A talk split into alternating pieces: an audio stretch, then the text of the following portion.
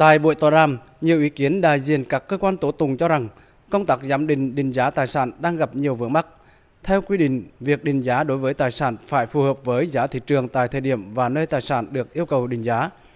Tuy nhiên, một số tài sản thời điểm cơ quan có thẩm quyền tiến hành tố tụng đề nghị định giá quá lâu, gây khó khăn trong việc tham khảo giá hoặc không khảo sát được giá. Trên thực tế, có một số loài tài sản tại nơi yêu cầu định giá không có thông tin giá thị trường nên không có cơ sở so sánh giá của tài sản.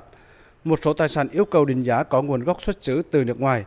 Để có cơ sở định giá tài sản phải có các hồ sơ liên quan như hợp đồng mua bán, hóa đơn, tài liệu khác thể hiện tính pháp lý vân vân.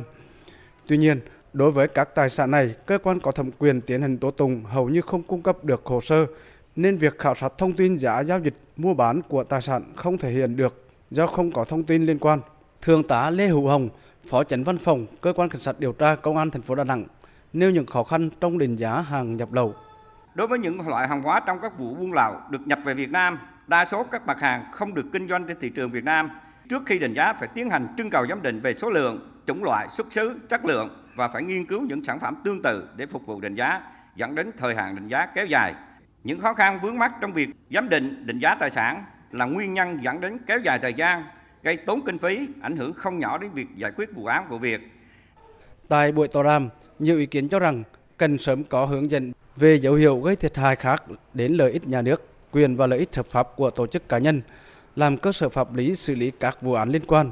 Để tránh việc làm dùng thuê doanh nghiệp thẩm định giá và tránh lãng phí, Trung ương cần có hướng dẫn quy định cụ thể về các trường hợp cần thiết thuê hội đồng định giá doanh nghiệp, thẩm định giá và các tổ chức cá nhân có kinh nghiệm tư vấn định giá tài sản đối với đất đai. Một số ý kiến cho rằng cần có chế tài xử lý đối với các trường hợp cơ quan giám định, giám định viên từ chối giám định không có lý do chính đáng.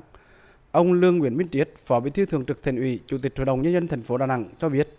các ý kiến đưa ra tại buổi tọa đàm này giúp ban chỉ đạo cải cách tư pháp thành phố có giải pháp tháo gỡ khó khăn, để nhân tiến độ giải quyết các vụ án vụ việc trong thời gian tới. Trong các việc xử lý các vụ án vụ việc thời gian vừa qua, nhiều vụ án vụ việc mà trong diện là ban thường vụ thành ủy lãnh đạo chỉ đạo cũng như là gần đây là à, ban chỉ đạo phòng chống tham nhũng và tiêu cực á, vấn đề giám định định giá tài sản à, cũng là vấn đề rất là khó. Buổi à, tọa đàm để phục vụ cho cái hoạt động cải cách tư pháp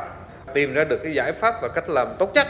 để chúng ta giám định định giá tài sản nó được thực hiện tốt phục vụ cho cái việc là tổ chức ờ, điều tra xử lý ờ, các cái vụ án vụ việc nó nhanh hơn, đảm bảo tiến độ và kịp thời hơn.